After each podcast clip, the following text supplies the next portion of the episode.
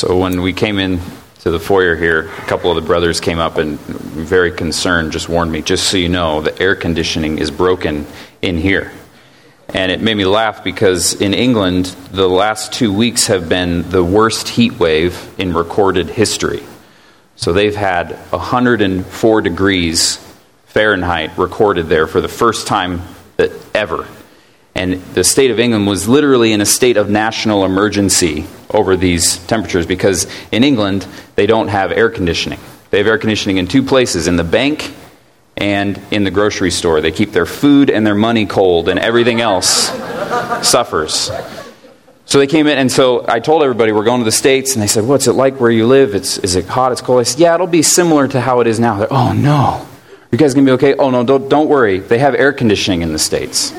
And when I preach on Sundays, I wear a jacket and a tie, and it's hot, and I'm uh, suffering and, and preaching at the same time. And I thought, well, at least when I preach in Spokane, there will be nice air conditioning blowing. It'll be totally fine. So God has a sense of humor, and, and that's great. So, um, but really thankful to be here with you all. Thanks for welcoming us. We're going to be in uh, 1 John this morning, um, the book of 1 John, chapter 2. I'm going to read our text and, and pray for us, and then we'll, we'll hopefully jump right in. 1 John chapter 2. My little children, I am writing these things to you so that you may not sin. But if anyone does sin, we have an advocate with the Father, Jesus Christ the righteous. He is the propitiation for our sins, and not for our sins only, but also for the sins of the whole world. And by this we know that we have come to know him, if we keep his commandments. Whoever says, I know him, but does not keep his commandments, is a liar, and the truth is not in him. But whoever keeps his word, in him truly the love of God is perfected. By this we may know that we are in him. Whoever says he abides in him ought to walk in the same way in which he walked. Would you pray with me? Lord Jesus, we are uh, desperate to know you and to know that you know us and you love us in this world that distracts us that dissuades us from loving you and being faithful to you, we need the reminder in these verses of your power to save and to hold us. I pray that as we study your word this morning, that you would grant us clarity of mind so that we can understand what you would have us understand, so that we can see your truth, to see our lack, and to apply the truth to our lives so that we can be conformed to the image of your precious Son, so that our lives would be the testimony of your goodness and grace, the love that we have that you've given us for you and for your glory. I pray that your kingdom would be strengthened by our time in the Word this morning. In your name, amen. We do not act like that in our family. We do not act like that in this family. Have you ever heard that? If you're like me, you heard it a little bit too much growing up. And it was scary for me the first time that I heard myself saying it to one of my precious boys in the back. When I would fight with my sister as a child or act disrespectfully, that's what I would hear. Son, we do not act like that in this family. Now, now, the logical answer to that statement, if you are the son in this situation is to look back at your parent and say, Yes, we do. I just did act like that. Right? But when the parent says that, they're not talking about what, what's real, right? They're, they're setting an expectation. They're giving you the standard. Oh, excuse me, son, in our family, that is not acceptable behavior. In a world where Dean boys act as they should, little sisters and little brothers aren't getting punched or kicked. Noses aren't getting picked in public, right? These are the basic standards of living that we have as a family. Now, in that moment, if I said that to my son and he bursts into tears and looks at me and says, Well, whose family am I in now? Right? You kicked me out, right? Obviously, there's a misunderstanding. I need to explain myself to him. I need to explain that what they do doesn't change who they are. They can't become not a Dean child anymore, whether they like it or not. But in our text today, we're actually seeing a similar situation. See, in the first chapter of 1 John, the apostle has been arguing very forcefully and simply that believers in Christ do not sin. He basically says, We do not act like that in this family. But you can imagine that as John is writing this, his pen stops and he thinks of who he's writing to. And he knows that he needs to consider his readers, consider what they have experienced in their recent history as a church. He needs to qualify this message for their sake. And here's the question that he needs to answer. Here's the qualification he needs to make. If the Christian has fellowship with God by walking in the light, by casting aside darkness, what are we to do with the sin that is still in our lives? If we are walking in the light, if we are casting aside sin, what do we do with the fact that day to day we still sin? What John does that's so important for us to see is he bases his answer in the person and the work of Jesus Christ. So, the big idea, if you're a note taker like me and you want to write big idea at the top of your page, the big idea is in 1 John 2 1 through 6. It declares that Jesus Christ stands at the center of every believer's security and assurance. Jesus Christ stands at the center of every believer's security and assurance. In verses 1 and 2, John is going to explain to us that our eternal security is in the finished work of Christ Jesus for us. When I say security, I'm talking about the theological truth about you when you are in Christ. You are secure in your salvation. Nothing can change your security. Security is a fact, it has nothing to do with what you do, it's like your identity. But then in verses 3 through 6, John explains that the Christian's assurance is based on Christ's continuing work in us. So we have our security, that's the fact about us. Our assurance is the continued work of Christ in us. Christians who want to feel their salvation are looking for assurance, right? That's the word that we use to say, I don't really feel very saved right now. I don't have a lot of assurance. If it's a fact that we are secure, then assurance is our experience of that fact. No, I really am a Christian. This is how I know. And that assurance comes from Jesus' work in us. Many of us can and do and should admit that at times in our lives we don't feel as much assurance as we wish we do, do we? There are seasons, there are times of life where you question your, your faithfulness to God. You wonder, am I really saved? How do I know? What, what's going on? There are times in all of our walks where that can be a struggle. And for some of us, it's a much more difficult struggle than others. But we are secure. And that's John's fundamental point. In our text today, John is going to give us some grounds that can and should strengthen our experience of the security of our salvation, the fact that you are in the family of God. Now, this is my first time here, and I don't know as many of you as well as I wish I did, but I'm fairly certain that most of us in this room have struggled with assurance before or are struggling with it right now. And I understand that. I've been there myself. And I think what often happens to us when we feel this question Am I saved? How saved am I? Do I am I being faithful? Our temptation is to look inside ourselves to psychoanalyze ourselves and work out all the ways that we're failing and to try to figure it out. It's not, we should not be turning inward when we're struggling with our assurance. We should not be looking to the world's answers for depression and anxiety and lack of self esteem when we're wondering about the salvation of God. Rather, we need to look to the Word of God and we need to have a deep and grounded theology the better you know your Savior, the more confidently you can preach to yourself who He is and what He has accomplished, the better equipped you will be to feel and to know that you are secure in Christ.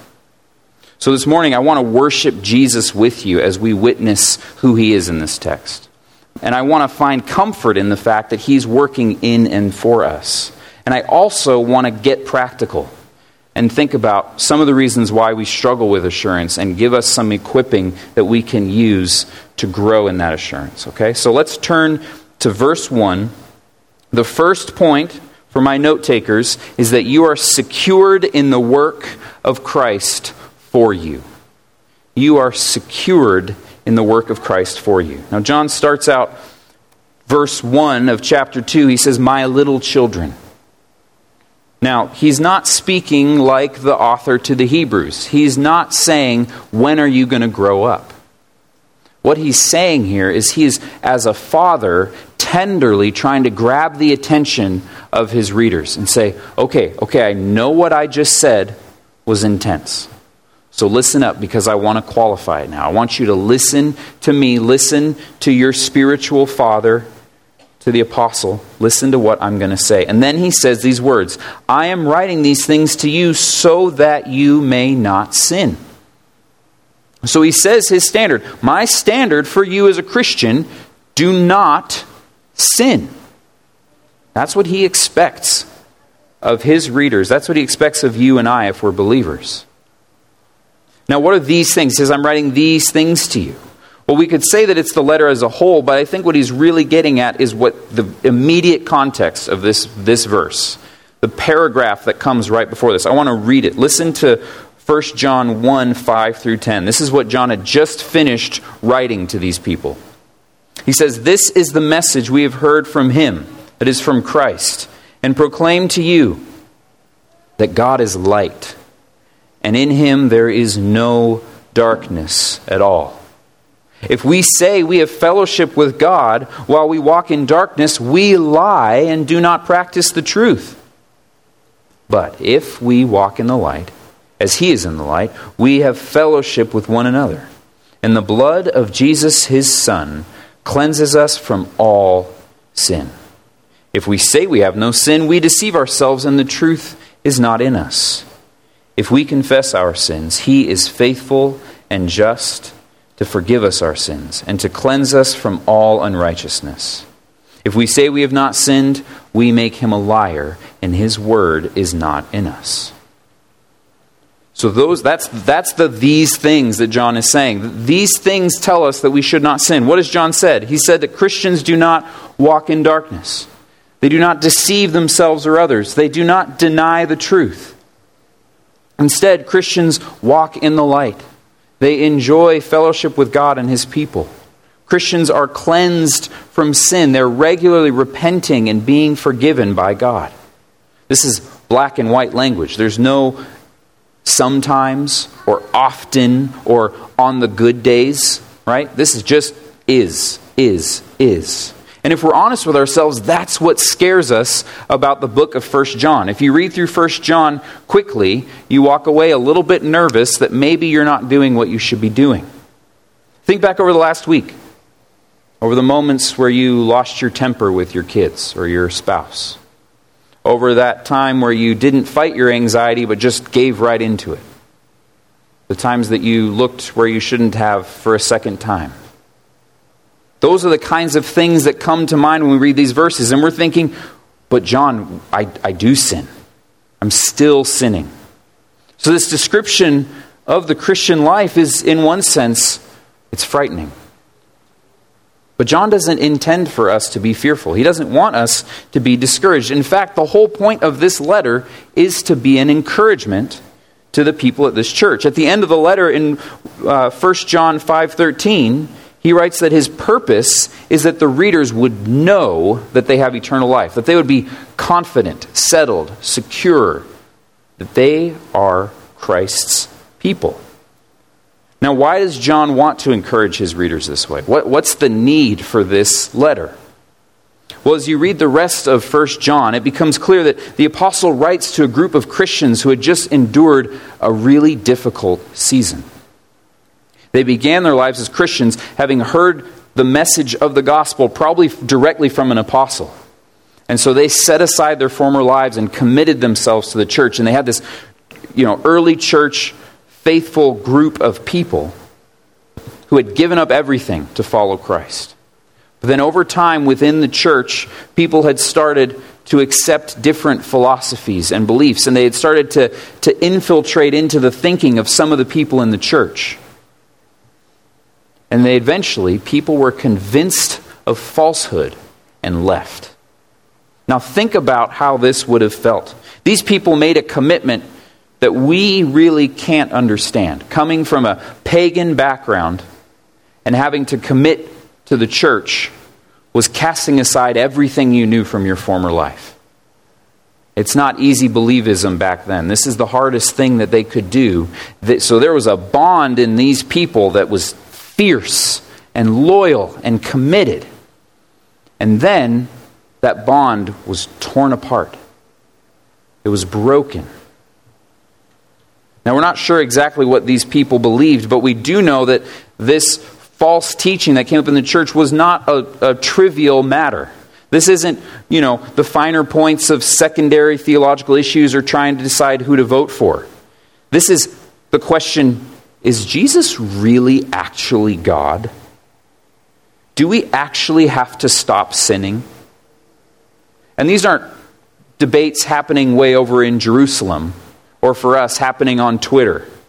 Right? This is within the family that they had formed. These are their friends, their brothers and sisters, their leaders, their shepherds who are becoming convinced of something and breaking off from the church. This debate is significant and personal. It hits close to home, and, and this split would have hurt deeply. And whenever something like that happens, you have a group of people who have decided to remain faithful to be settled with the old truth, the original gospel that they heard, but they are confused and they're doubtful. Because you see your loved ones leave. You see the people who you trusted mock what you believe and walk away. And doubt begins to enter your mind. Did I, did I really do the right thing? Could, could he really be wrong? Him? I don't know. Could, what, if, what, if, what if I'm on the wrong team? What if I picked the wrong side? And so John writes this letter saying, You did the right thing. You're on the right team. You have the right belief. Stay. Be settled. Be confident. Be encouraged. So, all of these statements are written in this context for these people who have had their lives shattered, torn apart, and they're clinging on for dear life and they're fearful. So he writes to help them grow out of the pain of false teaching and division and gain back their confidence in the gospel that gave them the courage to break away from the world in the first place.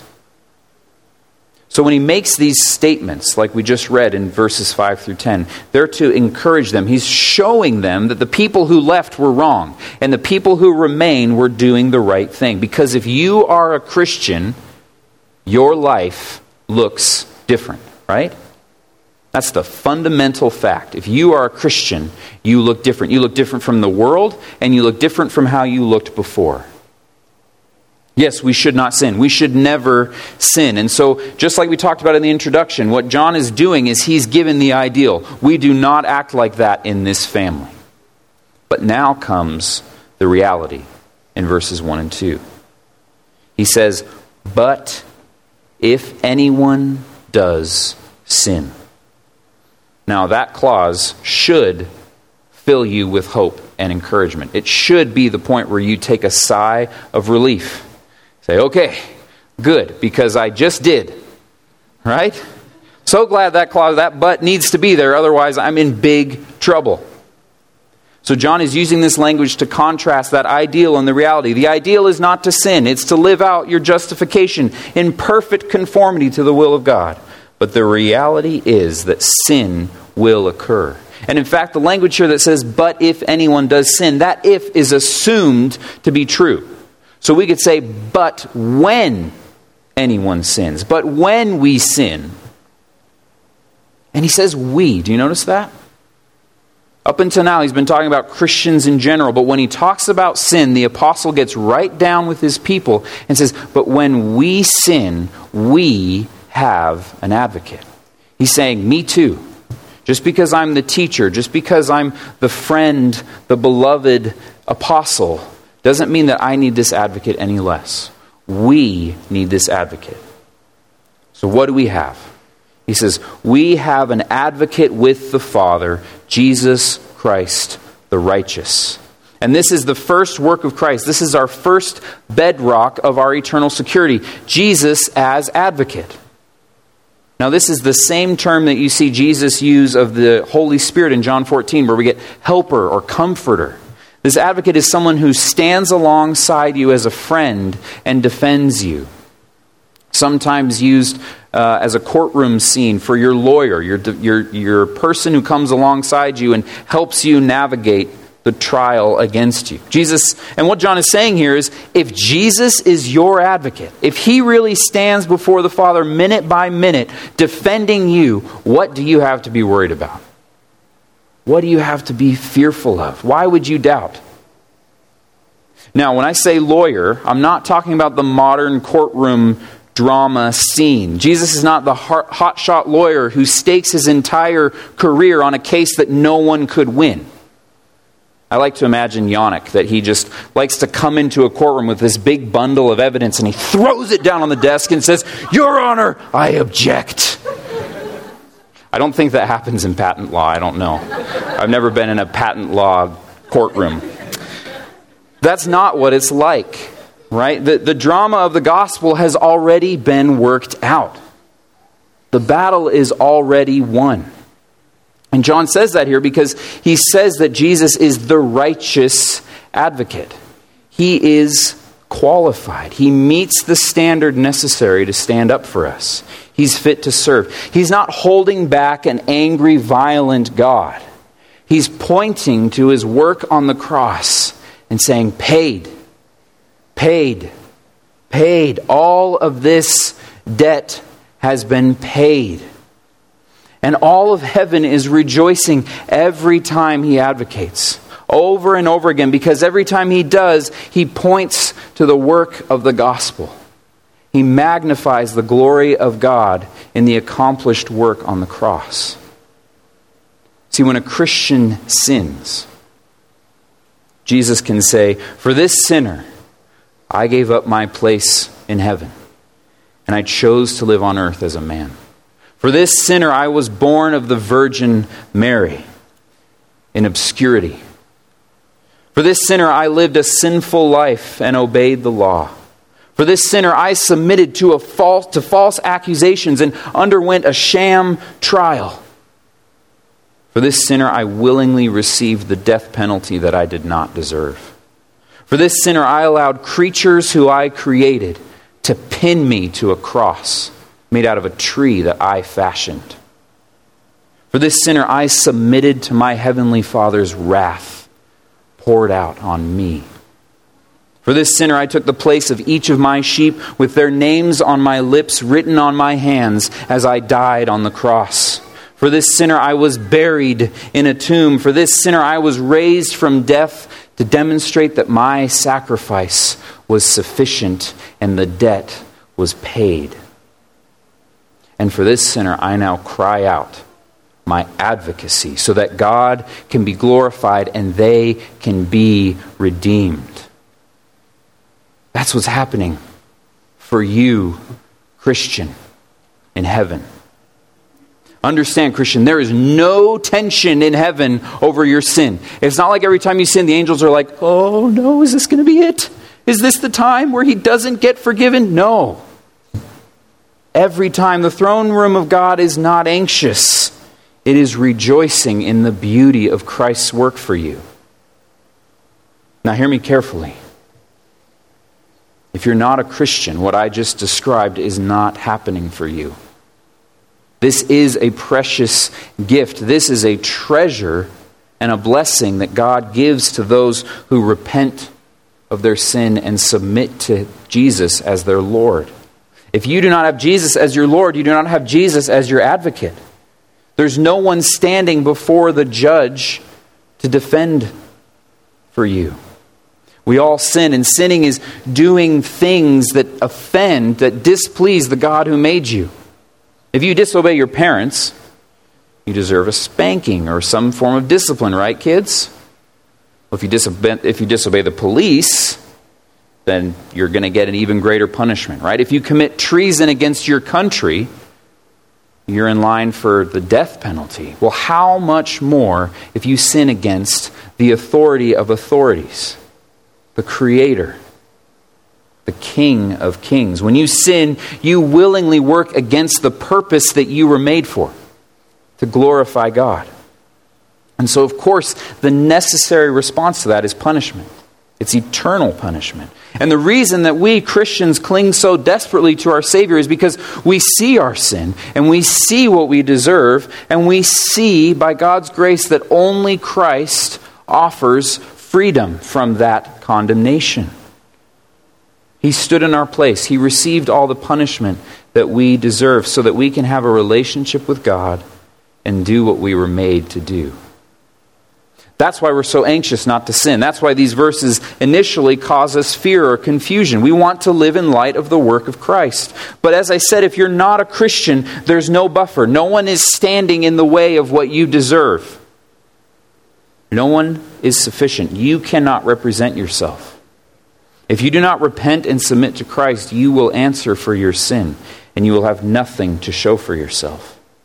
So hear me when I say you do not want that to happen. If that's you and, and you're here this morning and you haven't repented of your sins, don't live under judgment for another second. Don't wait.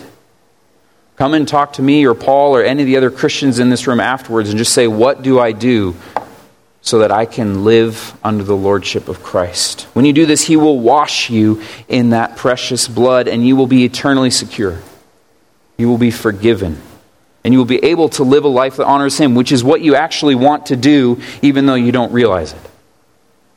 You can do that today. You can receive a new heart today. But Christians, that advocacy, it's not occasional. It's not like once a month Jesus checks in on everybody and does some advocating to get us back on track. It's a present tense, constant work happening right now as you are sitting here and as you sinned against your spouse on the way to church or the guy who cut you off in traffic. Jesus is advocating for your anxiety right now as you're thinking about what's coming this week. He's advocating for all of the sin. He's doing it right this moment. And like I said, he is saying, She is mine. He is mine. They're with me, forgiven and redeemed. So, in light of that, that incredible work that, again, that Jesus is doing, how can we doubt our security?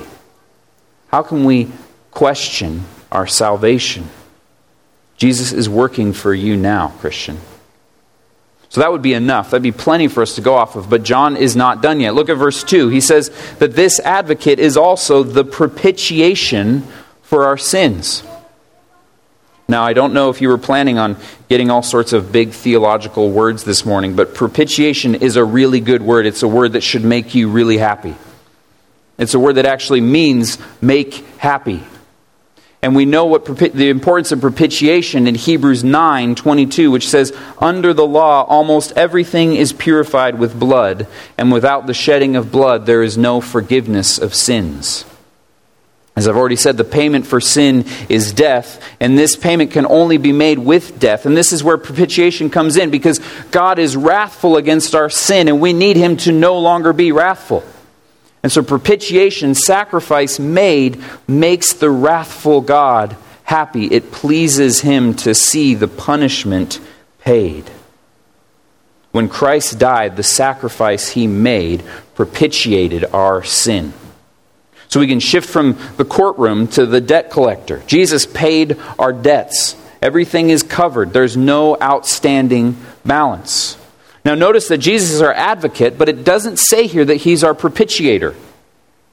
It says he's our propitiation. And what that means is that he himself is the sacrifice. If Jesus is our high priest, he is also the lamb who is slaughtered on our behalf. He's paid the debt of all the sins that you've committed and all the sins you will commit. And as I've said multiple times now, only the blood of Jesus is sufficient to pay for that sin. Only a perfect, sinless, fully righteous human man can represent you and die for your sins. And because Jesus was and because he did, we have a propitiation that's sufficient. So we have this advocate, we have this propitiation. Our debt is paid, our sins are represented in the court of law, but John isn't quite done yet. At the end of verse 2, he adds one little phrase that's really important. It emphasizes the worth of Jesus' propitiation. He says, He is our propitiation, and not for ours only, but also for the sins of the whole world. Now, it's tempting, and some have read into this passage to say that Jesus died and everyone is going to be saved because his sin is for the whole his death is for the whole world. Is John saying that Jesus died for everyone? Well, if so, what about the people that we just read about in verses 5 through 10 who are liars and self deceivers and walking in the darkness? What about the people who left this church that he's writing to? The people who didn't proclaim Jesus as God and didn't feel the need to stop sinning? Is John saying that Jesus could have died for everyone, but that a lot of those people would not be changed by his death? There's a huge theological debate which rages around this question. And I'm not going to get into it because I don't think John is getting at that at all. I don't think that's what he's concerned about in this passage. I think what he's concerned about in this passage is you understanding how valuable the propitiation of Christ is. If John is arguing, sorry, John is speaking about the worth of Jesus' propitiation.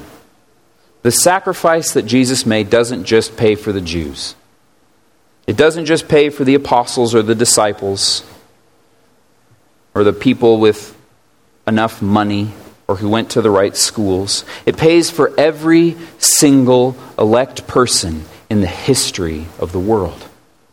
The world is not every person individually, but it's the entire sphere of existence. The idea here is that Jesus' blood covers a world's worth of sin.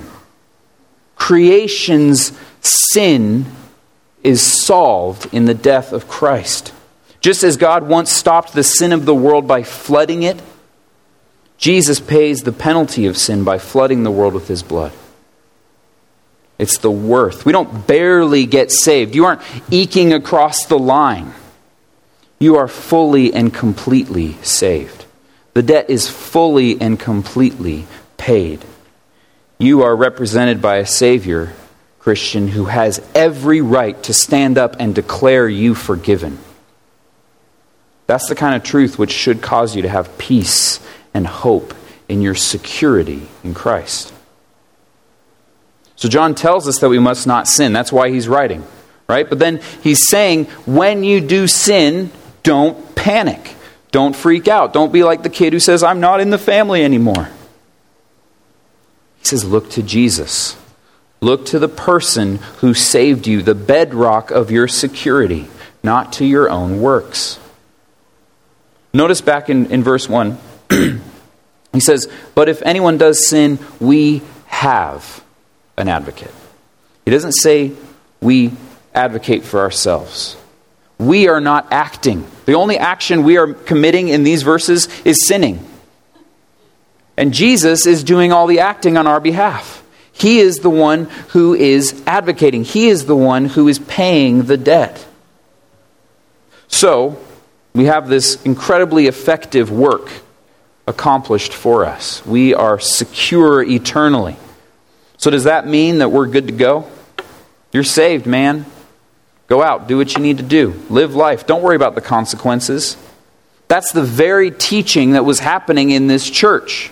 And that's why the Apostle Paul tells us in Romans 6 Are we to go on sinning so that grace may abound? By no means. What we see in the next few verses is how our works play into it. As I just said, our security has nothing to do with our works, right? It's all Jesus' work. But what we'll see in our second point in verses 3 through 6 is that your assurance is based on the work of Christ in you. You are assured by the work of Christ in you. You were secure in the work of Christ for you, and now you will be assured by the work of Christ in you. John is shifting here, and now he's discussing how Christians know that they have this advocacy and propitiation. Okay, so there's this incredible Savior who's done all these things. How do I get on that team? How do I know I'm on that team? He explains how we can have that experience of security. And there's two ways. First, Christians obey the word of Christ. Look at verse 3. And by this we know we have come to know him if we keep his commandments.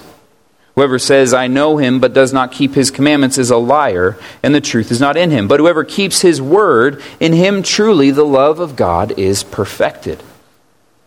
You see, the beauty of the works of a professing believer is that they're the proof of Christ's work in you. To know Christ is simply to have a real relationship with Him. So when John says, How do we know if we know Him? He's saying, How do we know that we have a relationship with Him?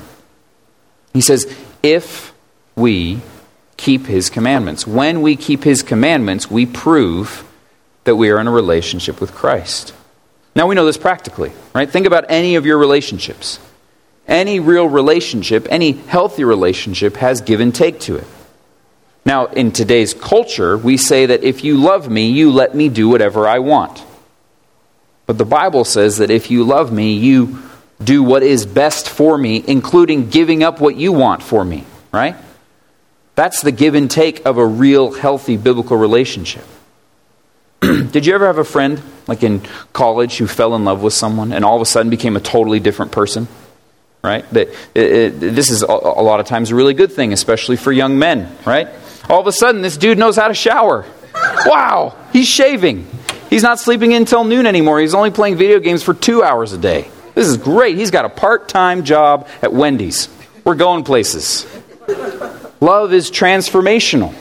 My dad always says that you need young men need to find a woman who will make them want to be a better man. Right? Now, how much more should your relationship with Christ change everything about you?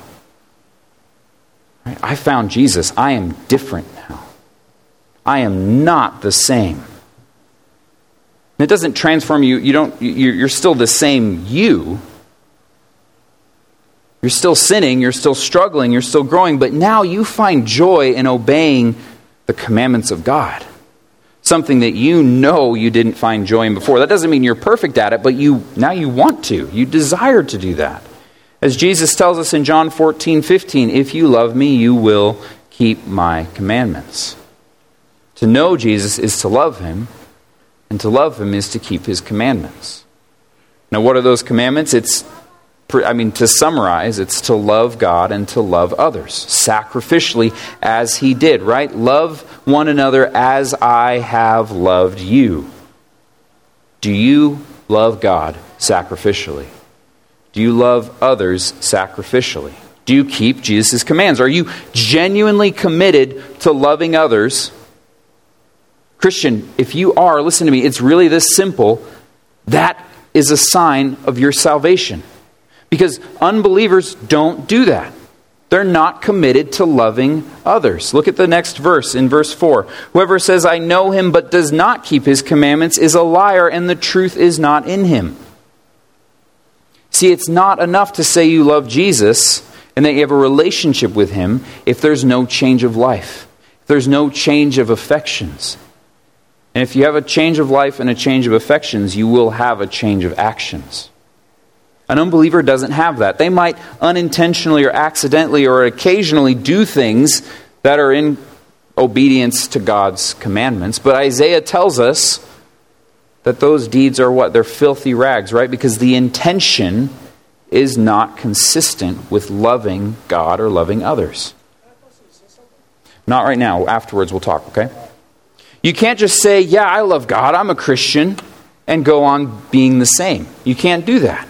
You won't live like the world lives anymore. Instead, the Christian lives a life marked by a pattern of attempting to obey Jesus' commandments in love for Him because of your relationship with Him. So, Finally, in verse 5, John gets to the point. He says, Whoever keeps his word, in him the love of God is perfected. Now, the word basically takes the commandment and says not only Jesus' commandments, but everything that he said. He zooms the lens out from Jesus, what Jesus commanded, to all of his teaching. The person who lives this way has the love of God perfected in him. Now, the love of God is a little awkward. Are we saying that it's God's love for us being perfected? I don't think so, because the present reality is that God's love for us is, culminates in our glorification, culminates in our being with Him, right? And we're not there yet. I think it's our love for God. The love of God, the love that you have for God is perfected when you do His Word. Now, the, the term perfected here is what throws us off because we know that our love for God isn't perfect yet, right? I mean, any of us would say that. I don't love him as well as I could. But this term really doesn't mean perfect as in without any fault, it means made complete. And this makes sense, right? Because you have to be consistent in what you say. It's silly to say you love God if you don't actually act out that love.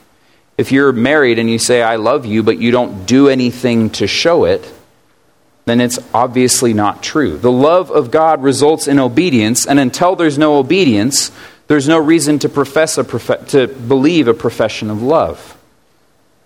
So when we see that someone keeps the word of God, that someone obeys him, then we know that they really love him. Now, this act of self examination that John gives us here is simple and it's short. Do you obey Jesus?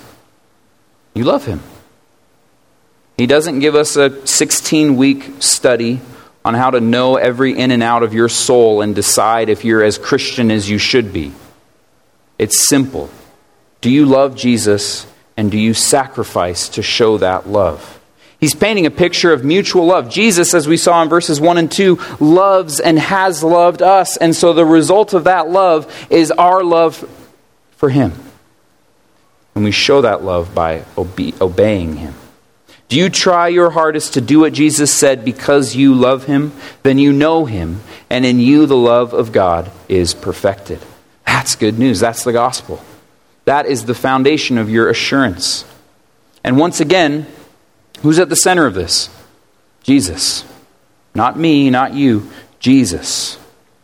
So the first fact about Christians who are secured in Christ's work then is that they obey his commandments. But then we see that they also imitate the walk of Christ. John says in the second half of verse 5 By this we may know that we are in him. Whoever says he abides in him ought to walk in the same way that he walked. So in verse 3, we were trying to figure out if we know him, if we have that relationship. And now we're trying to see if we are in him. And I know that Paul has been working through Ephesians 1, and you guys are thinking about union with Christ and being in Christ. And John is saying, here's how you know that you are in Christ. Here's how you know that you abide with him, and we want to abide, right? What does Jesus say in John 15? I am the vine, you are the branches. Whoever abides in me and I in him, he it is that bears much fruit, and apart from me, you can do nothing. So when John's saying, This is how we know we, we are in him, this is how we know we abide, our ears should perk up. We want to know. What, how do we know? Well, whoever says he abides in him ought to walk in the same way in which he walked. So again, there's a person who testifies something. In this case, they're currently abiding in him. How do you know that that's true? If Jesus did it, you do it. You should follow the mind of Christ as you seek to live your life. The Christian is absorbed in the teaching and action of Christ, see, seeing him as their highest example the person that they want to be like. We're fans of Jesus. You, you know, today fans, these fanatics, right? I mean, you can you are equipped now to follow anyone or anything you want to a level of absurdity that is beyond comprehension. Thanks to the internet, you can be a fan of anything, no matter how obscure and no matter how deeply, to a disturbing level, right? You can be a fan of all sorts of weird stuff. We know how to be fans. We know how to love something and get excited about a concert or a sport or a hobby, right? Well, Jesus is your hobby. Jesus is your favorite thing. And the amount of intensity that you give in your mind to that to fishing or whitewater rafting or video games, whatever it is, it should be nothing compared to what you give to your Savior. Because you want to walk as He walked. How do you walk as someone walks? You need to know them, you need to know what they did and how they lived.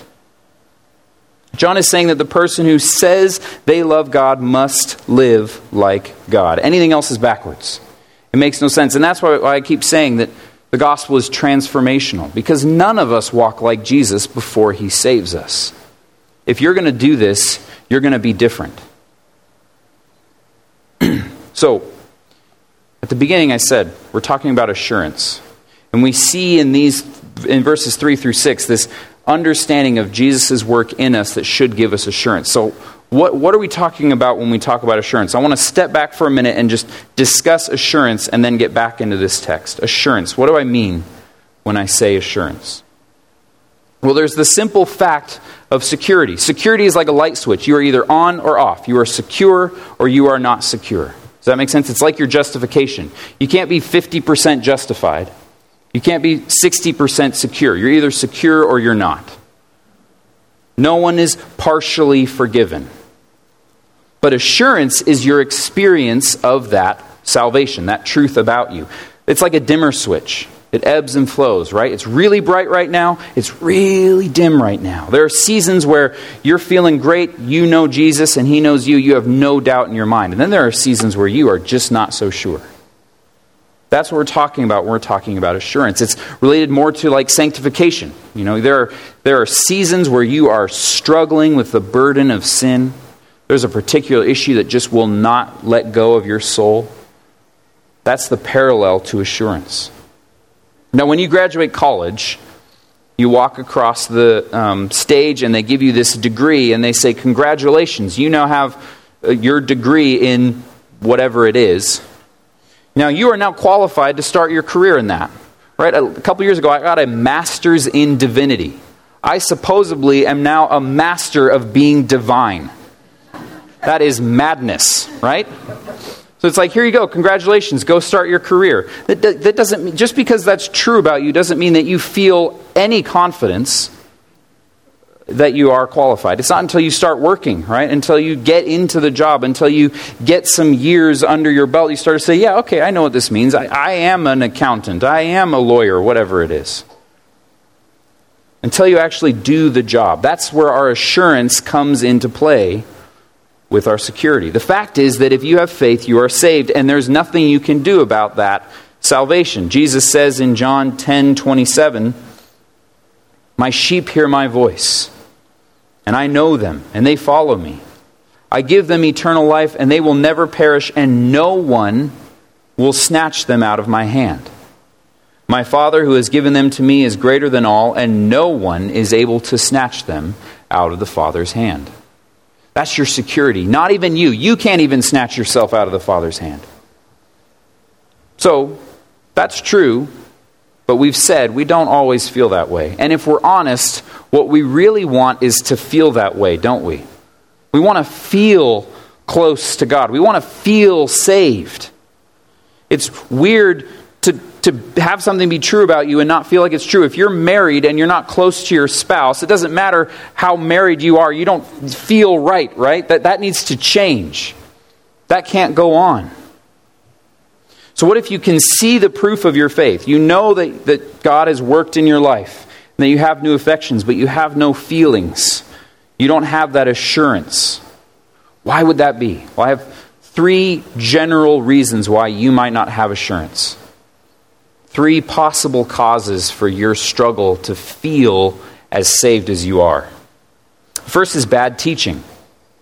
If you have bad theology, you might struggle with assurance. If you're convinced that you can lose your salvation, then you're going to struggle with assurance. If you have a bad theology of who Jesus is and what he's done, then it's going to feel like it's really easy for you to break off from him. You need to have good teaching. You need to be washed in the water of the word. You need to drink deeply from God's truth so that you can know what is really true and be confident in it. If you have bad teaching, you might have bad assurance. The second is bad habits. If you're weak in your commitment to God, or if you're going through a season where you prefer your sin, should you feel assured? If a husband ignores his wife for months on end, should he be surprised that she has no warmth towards him? That'd be absurd, right? He's not maintaining the relationship. Well, the same thing with you and God. If you aren't pursuing God, if you aren't loving God, if you aren't chasing after Him and praying and being known by Him, then it's actually grace for Him to withhold assurance from you. You shouldn't be confident in those times.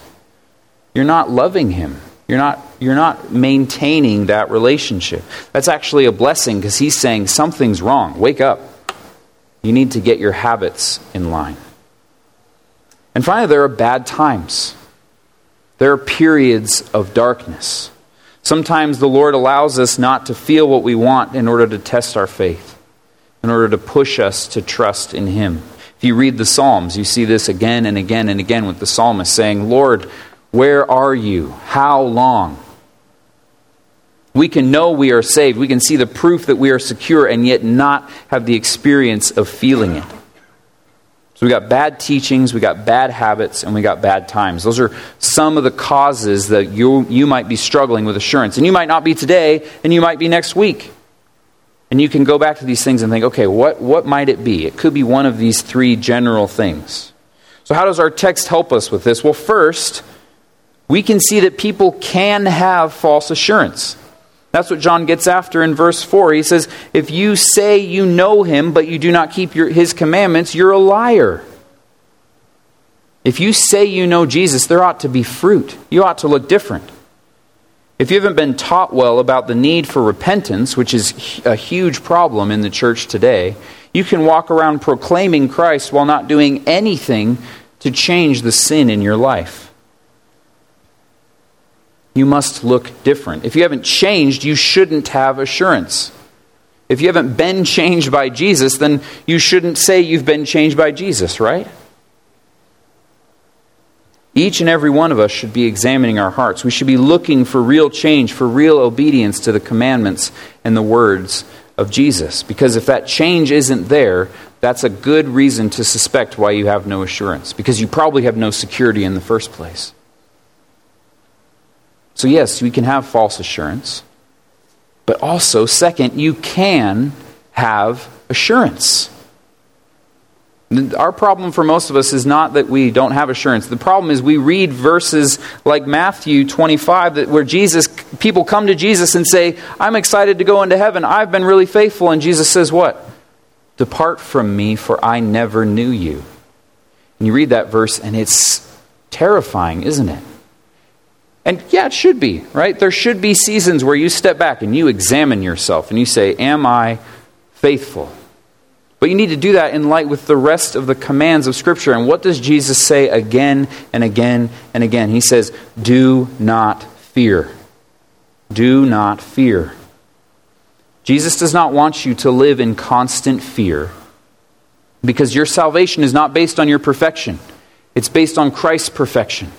It's based on His work. You need to get your thinking straight. You need to rejoice and rest in the work of your Savior. So, do you want proof? Examine your life. That's what John tells you to do here. Do you have new desires? Do you want to do what the Lord commands because you love Him? Are you doing what He commands? Well, praise the Lord.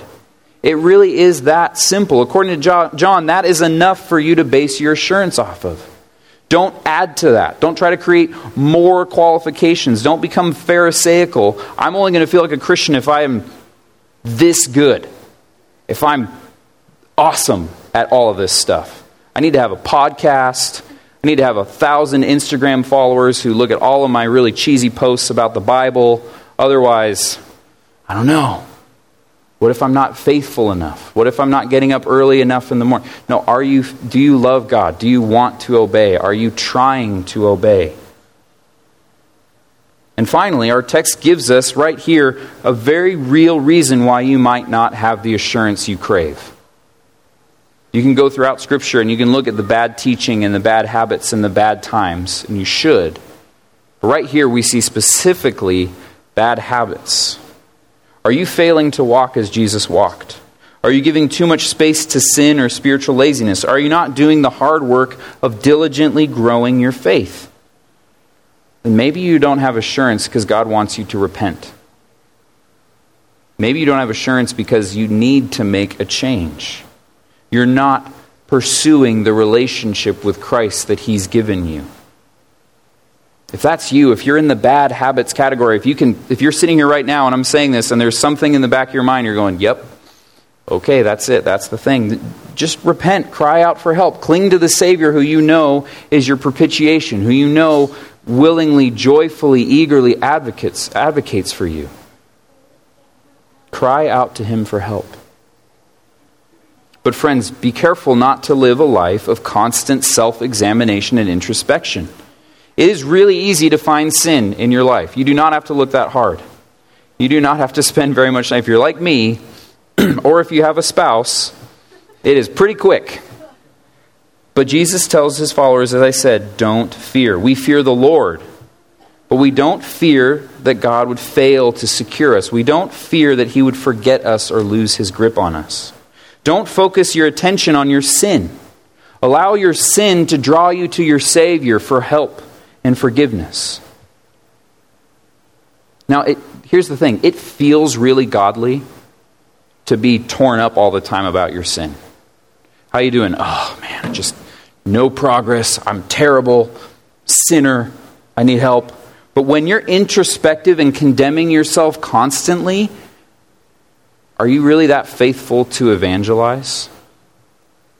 Are you able to speak the truth in love to others? Are you able to serve faithfully? Satan wins when we are trapped in this cycle of self condemnation. We might be technically walking in the light, but we're down navel gazing and we're still running into the telephone poles, and we might as well not be able to see because we're useless. Yes, you sin. Yes, we all sin. But you have a much greater Savior than your sin. So we see in our text today that what we can have is knowledge that we are secure. You can see the proof of your faith, you can see the proof of His work in you. Our text doesn't talk about the feelings, it doesn't talk about the emotions, it talks about the knowledge. We can know that we are in Him, we can know that we know Him. The assurance is never guaranteed. That feeling that you want is not promised here, but the knowledge is. Can you be content, Christian, if God doesn't grant you the feeling of assurance? Maybe, just maybe, you're in a season where the Lord wants you to practice contentment even though you don't have the feelings during the worship service that you want to feel. Or your prayer time isn't just alive and vibrant. This is a chance to depend on Him. Will you do it? Will you remember that the pain of trials and temptations will ultimately grow your faith? James 1 reminds us Count it all joy, my brothers, when you meet trials of various kinds, for you know that the testing of your faith produces steadfastness. And let steadfastness have its full effect, that you may be perfect and complete, lacking in nothing. What if the feeling that you're in right now, this dark time that you're in right now, is God's work to prepare you for what He has in store for your life? Can you be content in that even though you hate it? If God has ordained a season in which you do not feel the comfort of your assurance, don't despair. Continue to be faithful to walk as Jesus walked and see what He'll do with it. Sometimes we can see that we obey, we see that we walk with Him, but when we see the sin we struggle with, we start to worry. And John knows that, and he says, But when we sin. But does he look back to us at that point? No, he looks to Jesus. Our text today explains that our eternal security and our present assurance revolve around the work of our Savior.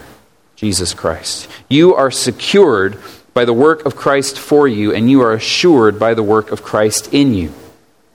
You see the work of Christ for you on the cross and the work of Christ in you in your transform, transformed life. You cannot be more or less secure, brothers and sisters. That's like saying you're more or less justified. When I tell my sons, we don't act like that, I'm not threatening them with expulsion from the family. There's nothing that they can do to get rid of me. But what I am calling them to do is act in accordance with what I expect of them, to live up to the identity of our family. And that is exactly what the Apostle John is doing to you, Christian, in this passage. Christian, you have been bought. You are secure and adopted, and the work of Christ is complete, total, powerful, and beautiful. Your Savior loves you, and He is right now advocating for you. Now live like it.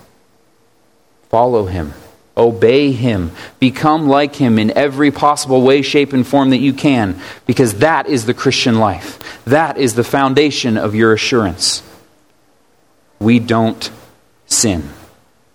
And when we do, we look to our Savior. Amen? Let's pray. Jesus, thank you for the work that you did that we could not do. Thank you that when we stand before you one day, we will point to your work and not our own work. Our own work stands to condemn us, proves that we need judgment, but your work demonstrates the grace of the Creator God who made us to be in fellowship with Him. Thank you that because of what you've done, we can know you and have fellowship with you and be in relationship with you and even begin to do good in your name so that you can be glorified. I pray for those of us today who struggle with assurance, who fear and who doubt their salvation. Remind them that salvation won by you is a perfect and finished salvation. Help us to be sanctified. Help us to chase after righteousness, to make you our first love and our best and most prized hobby, the thing that we care about most and pursue with eagerness and joy. Make us able to do so with your Holy Spirit. Empower us to love you and to cherish you and make us faithful witnesses for you because of that. Let our lives be an example that rocks this world. People can see that we love differently, that we care differently, that we prioritize different things. Help us to stand out, to make the worldly uncomfortable, because we love our Savior and we walk as He walked. You can do that, and you love to do that. Make that true in our lives today so that your kingdom can be made great, so that your name can be glorified, and so that we can become more like you. We pray this in the name of your precious Son. Amen.